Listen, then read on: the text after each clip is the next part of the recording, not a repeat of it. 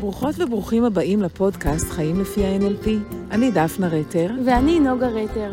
בכל פרק נעסוק בתחום אחר של החיים. וביחד נלמד איך אפשר לחיות אותו טוב יותר לפי ה-NLP. אז בואו נתחיל. שלום, אתם שוב איתנו כאן בפודקאסט חיים לפי ה-NLP. היום אנחנו הולכים לדבר על שיתוף פעולה. שוב נמצא איתי כאן אמיר, ואנחנו ביחד נדבר על שני מושגים, הצטרפות והובלה.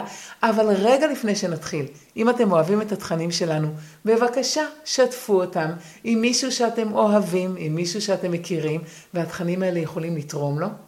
דרגו אותנו באפליקציות הפודקאסטים השונות, לנו זה עוזר להגיע לעוד אנשים, ואנחנו רוצים שכמה שיותר אנשים יתחילו להכניס NLP לתוך החיים שלהם.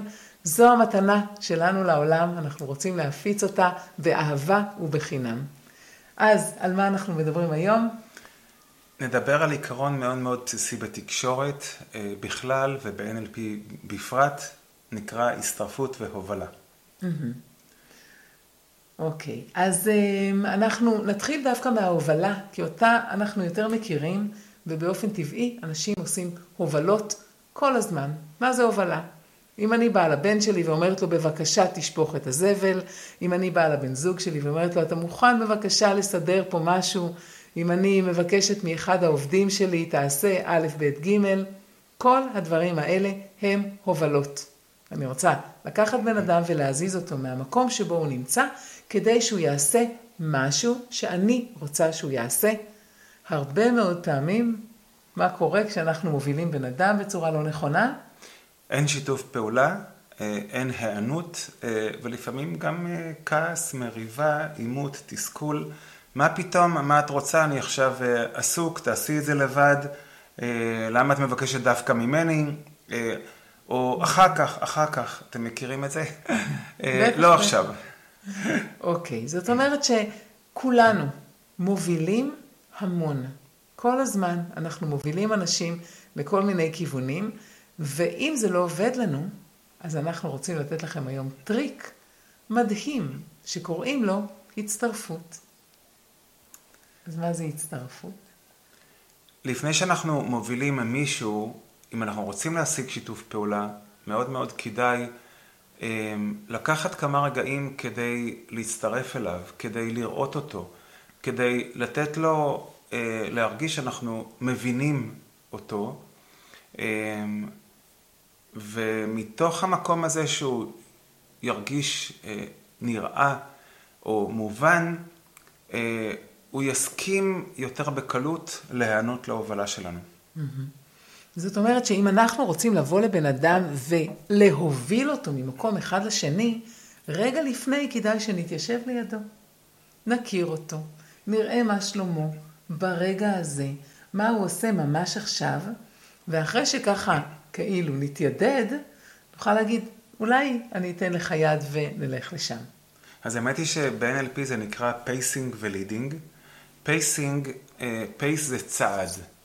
pacing זה לצעוד עם מישהו בקצב שלו, אה, אה, לפי הצעדים שלו, להצטרף אליו וללכת איתו איזושהי כברת דרך.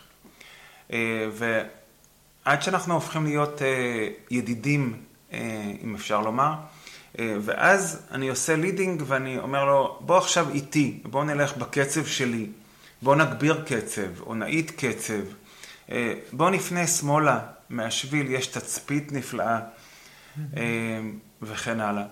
ו pacing ו leading זה מאוד מאוד בסיסי בתקשורת. האמת היא שלרובנו אין את הסבלנות ואת הזמן להצטרף. אנחנו רוצים הכל מהר ומיד. יאללה, לך תשפוך את הזבל. אה, או אישה אומרת לבעל שלה, יאללה, תשטוף כלים. אה, והיא רוצה שהוא יעשה את זה עכשיו. אבל אם זה לא מתאים לו דווקא עכשיו, אה, אם זה לא מתאים לו בכלל...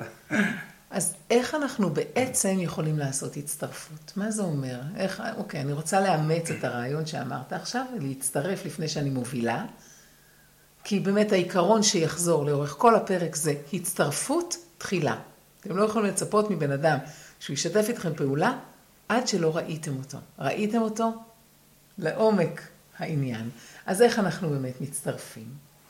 אז כדי להצטרף אני גם צריך אה, לרגע להתבונן ולבדוק איפה הוא ומה הוא עושה, אה, או על מה הוא חושב, או אה, איפה הוא נמצא, ולמצוא מילים כדי לתאר את מה שאני קולט. Mm-hmm.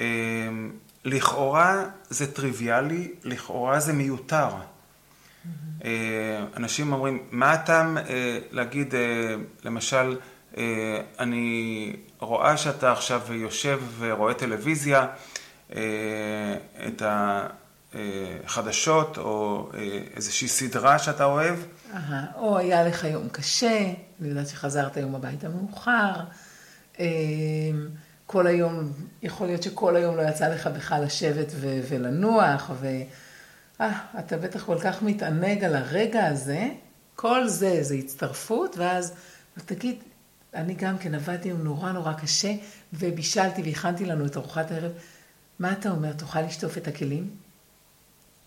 עכשיו כבר הבקשה הזאת תוכל לשטוף את הכלים, אחרי שנתנו תוקף לעייפות, להנאה שבלראות טלוויזיה, לרגע הזה שיש לך שקט עם עצמך, כבר מתקבלת אחרת לגמרי. נכון. כולנו זקוקים לזה שיראו אותנו, שיבינו אותנו. אה, ברגע שרואים אותי, אני כל כך מרגיש תודה שאני מוכן לעשות הרבה אה, למען האחר. אבל קודם כל אנחנו זקוקים לזה שיראו אותנו. כן. עכשיו, להצטרף זה בהמון המון רבדים. אנחנו יכולים להצטרף לבן אדם בקצב, קצב הדיבור. אתם מכירים את זה שמגיע בן אדם, אל תשני, מה קרה? ואני כל כך כועס. והבן אדם שמנגד אומר לו, קח נשימה עמוקה, תרגיע, תוריד את הקצב. מה שמתחשק לבן אדם העצבני, שהוא בקצב מאוד מאוד מהיר, זה אולי אפילו לתת סטירה לבן אדם הזה, בכלל אתה לא רואה אותי, אתה לא מבין אותי. מה עכשיו תיקח נשימה עמוקה? איך נשימה עמוקה? אז איך מצטרפים בכזה מצב? מה, אני גם צריכה עכשיו להיות עצבנית? לא, לא עצבנית, אבל להגביר את הקצב. אה, להגיד את מה שאת רוצה בווליום גבוה, ו... אה, וואי, אני כל כך אה, מבין אותך. האמת היא שגם לי היום היה יום זוועה. איזה באסה, גם לך וגם לי. אה, זה מה שעשו לך? וואו, זה, זה מכעיס, זה, זה מקומם, זה מעצבן. גם אני במקומך הייתי מתעצבן. אתה יודע שעשית עכשיו הצטרפות בעוד רמה. גם בקצב וגם בטון. בן אדם בא והוא מדבר בקול רם, והוא כל כולו רגשות, אז אתה איבדת גם את זה. זאת אומרת, הצטרפת גם לקצב וגם לטון. נכון, וחשוב להבין שאני לא עצבני באמת. אה, זה לא שאני נכנס לעצבים, אה, אלא אני באופן מודע מגביר את אה, הווליום, את הטון, את הקצב, כדי להצטרף, כדי שבאופן לא מודע את תרגישי יותר בנוח. עכשיו, אם אנחנו עושים הצטרפות כזו שהיא לא ברמת התוכן של לך עכשיו לשטוף כלים, לא, אני רוצה עכשיו להוביל בן אדם להירגע, להאט את הקצב. איך אני יכולה לעשות את זה? אז אתה אומר, בהתחלה אני מצטרפת אליו, אני מדברת גם כן באותו טון ובאותו קצב כמו שלו, ואז מה תהיה ההובלה? ואחר כך אני אוריד את קצב הדיבור, בהדרגה. וטון הדיבור בהדרגה. Mm-hmm. אני אדבר יותר לאט ויותר בשקט, mm-hmm. ובאופן לא מודע גם הוא יעקוב אחריי. כן.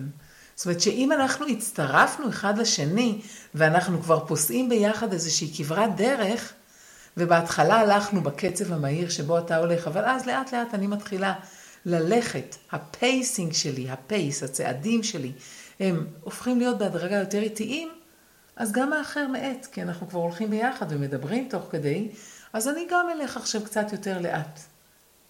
אני אתן אה, דוגמה. ואז אולי אני גם יכולה לתת איזו נשימה עמוקה, ולהסתכל ולשים לב שגם האחר פתאום לוקח נשימה עמוקה. הוא מצטרף כבר אליי, אוקיי? וההצטרפות הזאת שלו אליי היא בעצם ההובלה שרציתי להוביל אותו אליה מההתחלה. אז במקום לבוא ולהגיד באופן ישיר, תירגע, קח נשימה עמוקה, אפשר לעשות את זה יותר רך ויותר נעים ולתת לאדם להרגיש, אני איתך, אני רואה אותך, אני שומעת אותך, אני מבינה אותך, גם לי זה קורה, אני, אני דומה לך. אוקיי? אנחנו מבינות שתינו על מה את מדברת, ואז בהדרגה, פשוט בן אדם נרגע. יש לי רגע שאלה מאתגרת בשבילך. וואי. אה, אנשים הרבה פעמים שואלים אותי, רגע, זה לא מניפולטיבי? אה, זה סוג של מניפולציה בעצם. אה, אני עושה כאן איזשהו טריק. נכון, קודם כל נכון, זה מניפולציה, אבל מה לא מניפולציה? ואם אני כאישה אגיד לך, אה, לך תשטוף את הכלים. אני, ועכשיו המניפולציה של הפולנית שלי, אני מהבוקר על הרגליים, אני לא נחתי לשנייה, אתה יושב ורואה כאן טלוויזיה כבר עשר דקות, אפילו את העשר דקות האלה לא היו לי. זה לא מניפולציה? ניסיתי להפעיל אותה באמצעות, אה, אני יודעת מה, רגשות אשם. ואימא שלוקחת את התינוק שלה ומנענעת אותו ושר לו שיר ערש כדי להרדים אותו, גם על זה תגיד שזה מניפולציה? ואם אני באה לבן זוג שלו נותנת, נותנת לך נשיקה, ואומרת לך, מה שלומך, איך אתה מרגיש היום, גם זאת מניפולציה? כל תקשורת שהיא בין שני אנשים, יש בה אלמנט של קח ותן, ואני מקשיבה ואני אומרת ואני...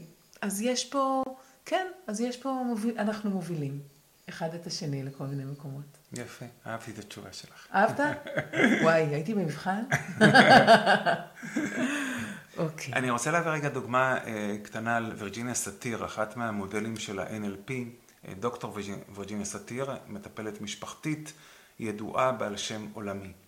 אה, דוגמה, למשל, הגיע זוג לטיפול, וזוגות מגיעים לטיפול בזמן מריבה. אגב, טיפול זוגי הוא מאוד מורכב ו... ולא פשוט, יותר קל לעשות טיפול אחד על אחד מאשר טיפול זוגי. והיא הייתה מקשיבה להם, ואז אה, משקפת מה שהיא שמעה, ואומרת אה, למשל, אה, מה שאני שומעת כאן זה שאת אה, קמה בבוקר לפני כולם עוד, אה, כדי להכין לכולם סנדוויצ'ים לבית ספר, כדי להלביש אותם. הבן זוג שלך לא עוזר לך, כי הוא כבר אה, אה, עסוק בעבודה שלו. אה, את מארגנת את כל הבית, את הולכת לעבוד, את חוזרת. אה, אחרי העבודה צריכה לדאוג לכביסה, לארוחה חמה, אה, אה, לעזור להם להכין שיעורי בית, יש את הניקיון של הבית, הכל הכל על הראש שלך. ואז בשבע בערב, כשהבן זוג חוזר ואת רוצה לחלוק איתו את מטלות הבית, האדון מבחינתך, מה שהוא עושה, הולך לראות טלוויזיה ולקרוא עיתון. מאוד מאוד קשה לך. אני מבינה אותך, אני רואה אותך, זה באמת באמת קשה. מצד שני, אני גם רואה אותך.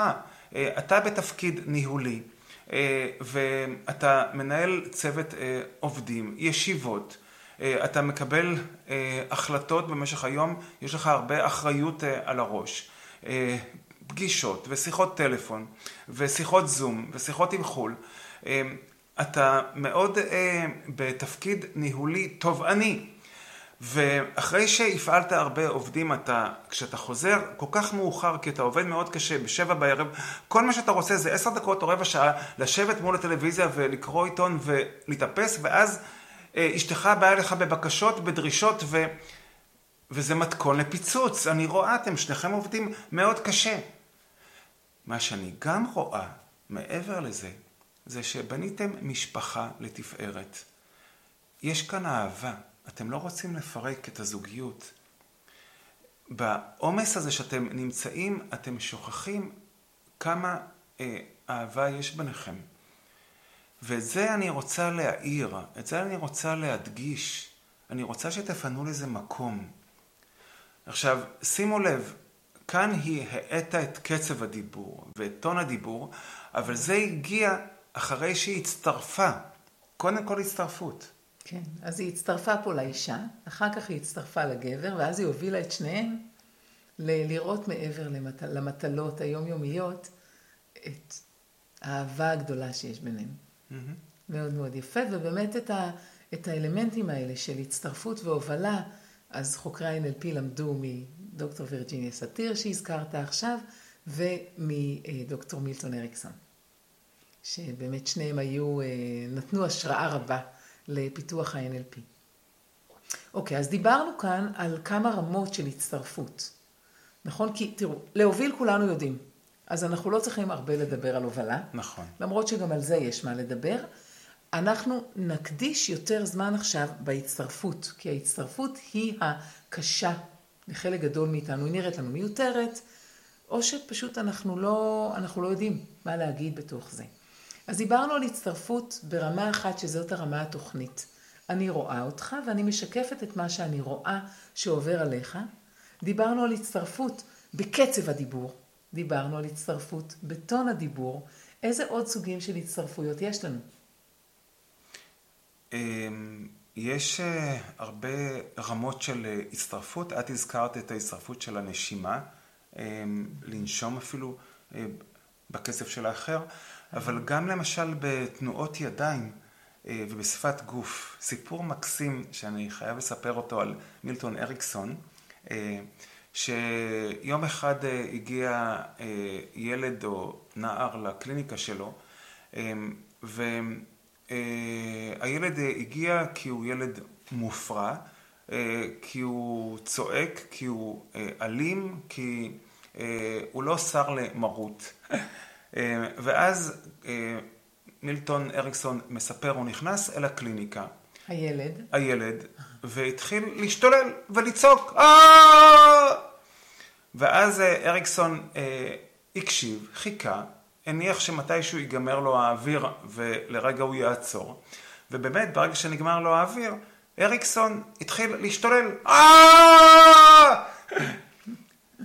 רק תראו את התמונה, מדובר בבן אדם שיושב על כיסא גלגלים, הוא משותק, אה, הוא גם צרוד תמיד, כי גם אה, המיתרי הקול שלו פגועים, ולמרות זאת, הוא משחק עם הילד הזה מהכיסא גלגלים שלו. הילד אה, הסתכל עליו, חשב שהוא קצת משוגע, אבל הוא לא רצה להפריע לו. וברגע שאריקסון סיים, אז הילד עוד פעם, ואריקסון בנינוחות חיכה שיגמר לו האוויר, וברגע שנגמר לו האוויר והוא עצר את הצעקה שלו, אריקסון נכנס, וככה, וברגע שהילד סיים לצרוח, אז אריקסון אמר לו, עכשיו תורי, והוא צרח ואמר לו, עכשיו תורך. והילד המשיך ככה כמה דקות. אמ, בצעקות האלה בפינג פונג, ואז... אבל הוא כבר צורח כי אריקסון אומר לו לצרוח. נכון. זאת אומרת, כבר יש פה שינוי. הוא לא צועק סתם מעצמו, אריקסון אומר לו מתי להתחיל לצעוק, וגם מתי להפסיק לצעוק, כי עכשיו תורו. ואחרי אה, אה, כמה דקות ארוכות, אריקסון אה, אומר לו, אה, אנחנו יכולים להמשיך ולצרוח כך כל השיחה. ילד גדול היה יודע מתי להפסיק לצרוח ולדבר. וכך הוא הוביל אותו להפסיק את ההשתוללות והצריכה והצרחות, והוא הגיע אליו. הדרך היחידה שהצליחו להגיע לילד הזה, כי הוא כבר היה אצל הרבה מטפלים שכשלו, אה, מילטון אה, הצליח במקום שאחרים לא הצליחו, בזכות ההצטרפות. כן. אני רוצה אולי ממש להמליץ בחום רב על ספר מופלא שקוראים לו קולו של מילטון אריקסון, באנגלית My Voice Will Follow You, בעברית זה בהוצאת נורד. וזה ספר שיש בו המון תיאורי מקרה של אה, מקרים שמילטון אריקסון, זיכרונו לברכה, טיפל בהם. אה, ואפשר באמת ללמוד שם, לראות שם בדיוק את העקרונות האלה שאנחנו מדברים עליהם. איך מילטון אריקסון מצליח להצטרף בכל כך הרבה רמות, לכל כך הרבה אנשים, פשוט פנומנלי. אז זו המלצה. אוקיי, אז, אה, אז אנחנו יכולים להצטרף בהמון המון רמות. אה, אנחנו, יש, ב-NLP אנחנו מדברים על מעגל של חוויה. במעגל החוויה הזה יש מחשבות, יש התנהגות, יש רגשות. אנחנו יכולים להצטרף לבן אדם על ידי זה שנגיד לו, אני רואה שאתה מתנהג ככה וככה, בלי שום שיפוט. אני, אה, סיפרת לי שאתה חושב ככה וככה. אה, אמרת לי או שיתפת אותי שהרגשות שלך הם כאלה וכאלה, או אני רואה לפי הבעת הפנים שלך שאתה מרגיש כך וכך. אנחנו מתחילים מאיזה מין אה, observation כזה, איזה מין תצפית על בן אדם, ופשוט להגיד, אני רואה שאתה במצב כזה וכזה. אני שומעת ככה וככה. אני רואה את זה ואת זה, אני חשה ככה. מה שאנחנו רואים, אנחנו יכולים גם להשתמש בחושים שלנו. מה אני רואה? מה אני שומעת? מה אני חשה? איזה ריחות יש פה? איזה טעמים יש פה? אנחנו יכולים להצטרף אה, בשפת הגוף שלנו. אנחנו יכולים להצטרף באוצר המילים שלנו, לדבר באותה שפה כמו של הבן אדם, אם יש לו סלנג מסוים, או אם יש מילים מסוימות שהוא אוהב להשתמש בהן, או אם יש מילים שהוא לא מכיר כי הוא ילד אז נשתמש בהן, אוקיי? הרבה פעמים רופאים למשל עושים, אנחנו מדברים פה קצת על אה, אנטי רפור, על זה שהם לא מצטרפים לבן אדם שמדבר מולם, כי הם פשוט לא מדברים בשפה שלו, מדברים באיזה עגה מקצועי, עם כל מיני מושגים נורא נורא מקצועיים, שוואלה, מה זה אומר? אלא אם כן תסביר לי מה זה, אם חשוב שאני אדע מה זה. אוקיי, אז אנחנו יכולים להצטרף לבן אדם בהמון המון רמות. יש עוד רמות שלא הזכרתי, שאפשר להצטרף בהן? נראה לי שהזכרת אה, את עיקרי הדברים. אה, קצב הנשימה, קצב הדיבור, טון הדיבור, אותם ערכים. אם אני רואה שלבן אדם חשוב משהו, אני רואה שהערך הזה של חברות הוא נורא חשוב לו. אז אני מצטרפת לזה, אני אומרת, אני רואה שמאוד מאוד חשוב לך ערך מסוים. היא יכולה לשקף את האמונות שיש לו. Mm-hmm. אתה מאמין שככה וככה. אוקיי? אני יכולה לדבר על היכולות שלו. אתה, יש לך את היכולת הזאת, קשה לך עם היכולת הזאת, זה חסר לך, את זה יש לך בקלות. אני רוצה לשאול אותך שאלה, אם מישהו מגיע ואת uh, צופה בו, מתבוננת, uh, ואת רואה שהוא אדום, והוא uh, נראה כועס, uh, האם uh, זה נכון כחלק מההשרפות להגיד לו, uh, אתה עכשיו כועס? על מה אתה כועס? אמ, האם זה נכון לעשות הצטרפות של לקבוע עובדה שהוא כועס? מה את חושבת? אז השאלה היא באמת, האם אני יודעת?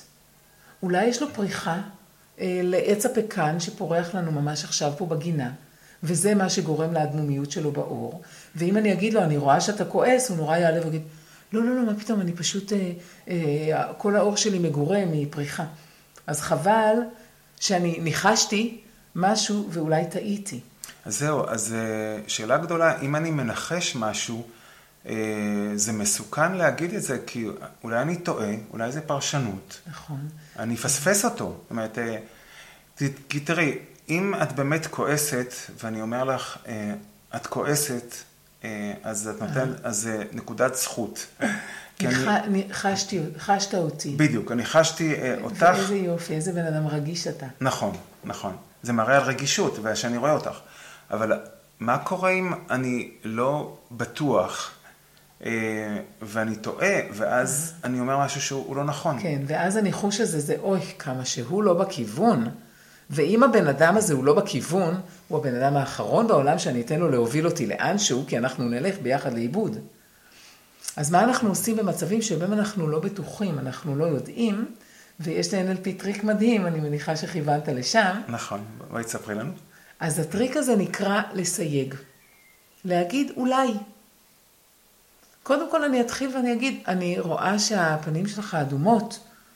אה, יכול להיות שאתה כועס, אבל גם יכול להיות שהפנים אדומות מסיבה אחרת.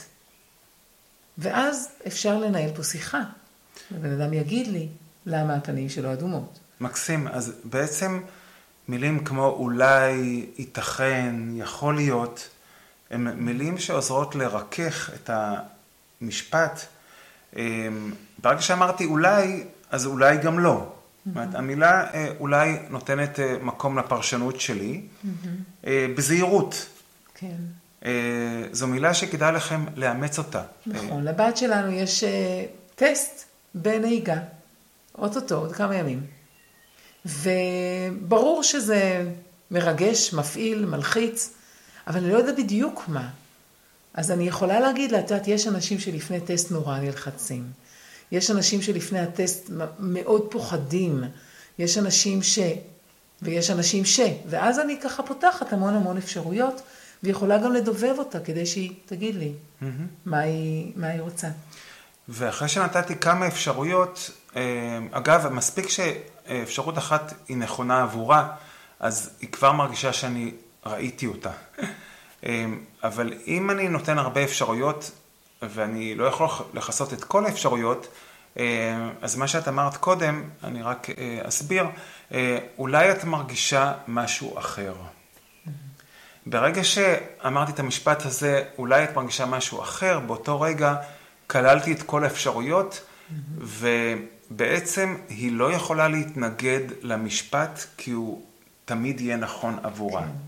והעיקר הוא שאני לא קפצתי ללהגיד לה, די, תירגעי, נו, טסט, טסט נהיגה, כולם עוברים את זה. אז בסדר, אולי לא תעברי בטסט ראשון, אז תעברי בשני או בשלישי, ברביעי. מה את עושה עניין מהעניין הזה? אוקיי? לא. רגע לפני שאתם רוצים להוביל, בוא נגיד שאני כאימא רוצה להוביל אותה לזה שהיא תירגע עם זה, רגע לפני כדאי לי להצטרף אליה. וזה לא בזבוז זמן. האמת שזה חוסך המון זמן בסופו של דבר, ובאמת להגיד, וואי, עוד, אה, עוד כמה ימים יש לך את, ה, את הטסט, אה, זה בטח מפעיל אותך בכל מיני כיוונים. אגב, זה עוד משהו שאריקסון היה עושה הרבה פעמים. הוא היה אומר איזה משהו נורא נורא כללי כזה, שאי אפשר אה, להתנגד אליו. זה בטח מפעיל אותך. לא אמרתי שאת לחוצה, לא אמרתי שאת עצבנית, לא אמרתי שאת חרדה. אמרתי מפעיל, וואלה.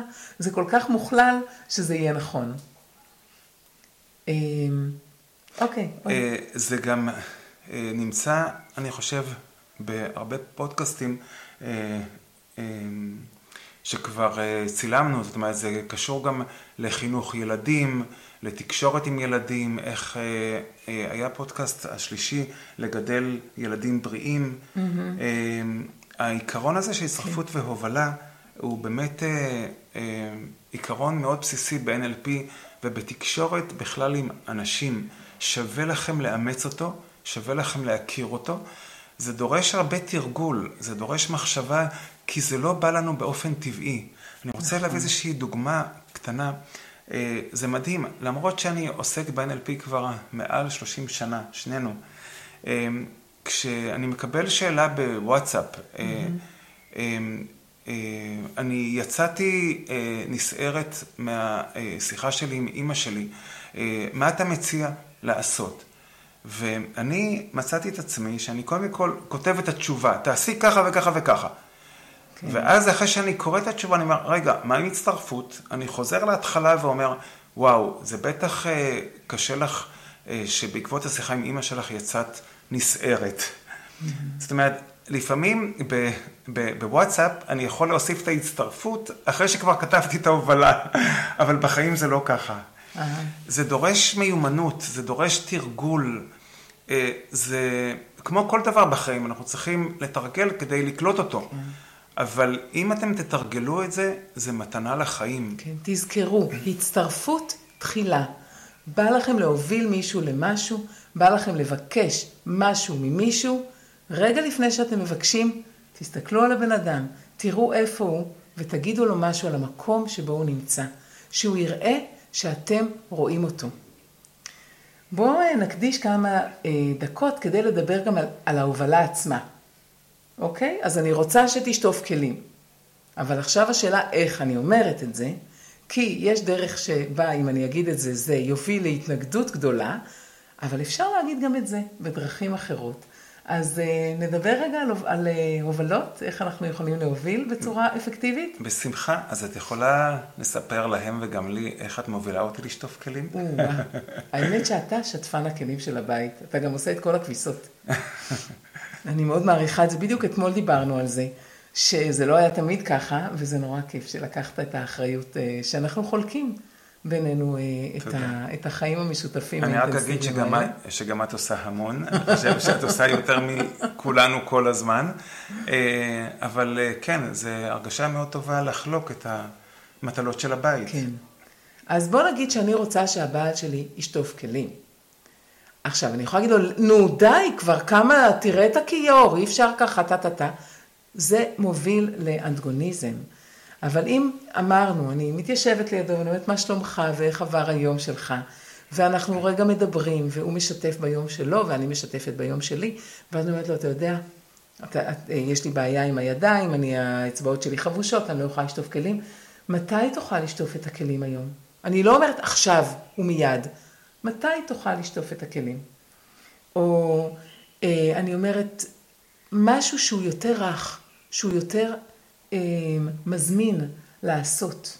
אוקיי? גם את אה, אמרת משהו חשוב, מתי אתה תוכל לשטוף את הכלים? נתת לי בחירה. זאת אומרת, לא פקדת עליי עכשיו קום שטוף כלים, כי לזה אני אתנגד, אלא נתת לי אה, לבחור, וכשאני אומר בעוד שעה, אה, אז אני בעצם התחייבתי, כי אמרתי בעוד שעה. Mm-hmm. אה, נכון. ואז אה, זה באמת יוצר שיתוף פעולה. כן. עוד טריק נחמד שהיינו עושים המון עם הילדים, זה לתת בחירה. אנשים לא אוהבים שכופים עליהם ואומרים להם מה לעשות. אז לתת בחירה.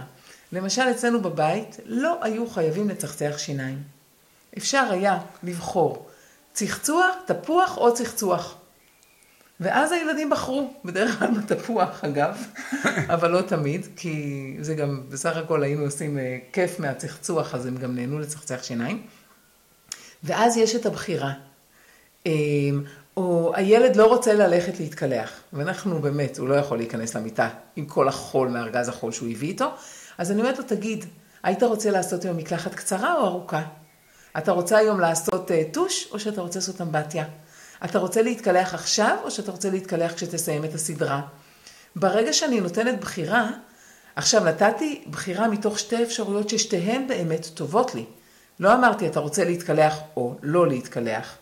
אלא איך תרצה להתקלח. אז זה מאוד מאוד מקל על ההובלה, לתת בתוך ההובלה את הבחירה. אז זה... וגם אה, כן. טון הדיבור. אה, כשאנחנו נותנים אה, הובלה צריכים להיות יותר רגישים. לא להעביר מסר של פקודה כמו מפקד בצבא, כי אז לא בא לנו לעשות וזה לא מתחשק לנו לעשות את זה. להיות מודעים שאני עכשיו מוביל ושהטון יהיה באמת יותר אה, רך ונעים. כן. אז שנתחיל לסכם? יאללה. אוקיי, אז דיברנו היום על זה שאם אנחנו רוצים להוביל מישהו, להזיז בן אדם ממקום אחד למקום שני, מה הם ה, ככה הטיפים שנתנו לכם להיום? אה, הצטרפות תחילה. נכון, הכי חשוב, הכי חשוב הצטרפות תחילה. איך אפשר להצטרף? אפשר בטון הדיבור, בקצב הדיבור, אה, בתנועות גוף, אה, אפשר להצטרף בדברים שאנחנו רואים, אה, מה הוא עושה, מה הוא חושב, מה הוא מרגיש, uh-huh. מה אני שומע, לערכים שלו, חשוב לך ככה וככה, uh-huh. או האמונות שלו, העיקר שהוא ירגיש שאני רואה אותו. כן. אם אני למשל רוצה לדבר לילד, והוא נמוך ממני במטר וחצי, אז אני אתכופף אליו, אני אצטרף לגובה שבו הוא נמצא. ואם אני מדברת עם בן אדם שיש לו קושי בשמיעה, אז אני אדבר ממש ממש חזק, אני אקל עליו. זאת אומרת, אני מצטרפת לבן אדם עם המוגבלויות שיש לו, עם הדברים שיש בו. אז קודם כל, הצטרפות, ואנחנו מצטרפים בכל הרמות שרק אפשר, באמת דיברנו על אה, אוצר מילים, לדבר באותו אוצר מילים, עם אותם הערכים, עם אותם האמונות, להצטרף לחוזקות שיש לבן אדם, ממש ממש לראות אותו אה, לעומק, לנשום אפילו בקצב שהוא נושם, אה, לנוע באותו קצב, תנועות גוף דומות. נכון. ומה שאנחנו רוצים להזהיר זה מפרשנות, וכשאני לא בטוח, אם מישהו מגיע אדום, אני לא בטוח אם הוא כועס או שיש לו באמת פריחה כרגע אה, או משהו אחר, אה, אז אפשר לסייג או לרכך את ההצטרפות אה, במילה קטנה של אולי, יכול להיות, ייתכן. Mm-hmm. יש אנשים לפני טסט שמרגישים ככה, יש אנשים שמרגישים אחרת, mm-hmm.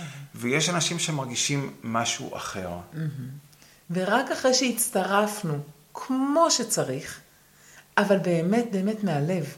כי באמת אנחנו רוצים לראות את האחר. אנחנו לא עושים את זה כדי שהוא ילך לשטוף כלים. נתנו פה כל הזמן את הדוגמה של לשטוף כלים, אבל ברור לכם שזה יכול להיות גם עם דברים הרבה הרבה יותר גדולים.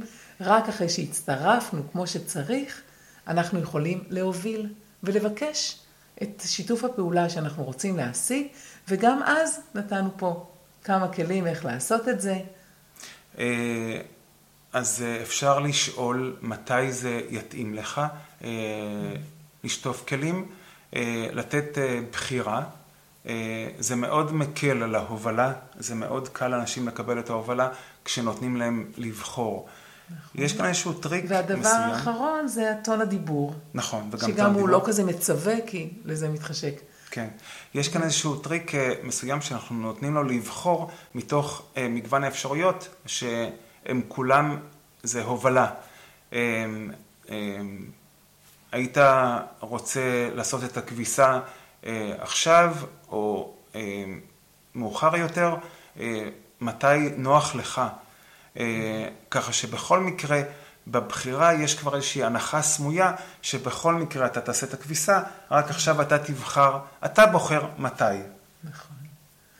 טוב, אז הצטרפות והובלה, שני כלים מאוד מאוד בסיסיים בתקשורת של NLP, שממש כדאי לכם לאמץ לחיים שלכם מעכשיו.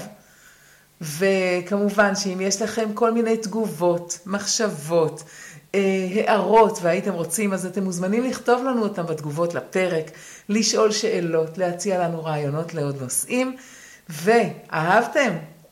תנו לנו לייק. אתם מוזמנים לשתף את הפרק הזה עם עוד אנשים.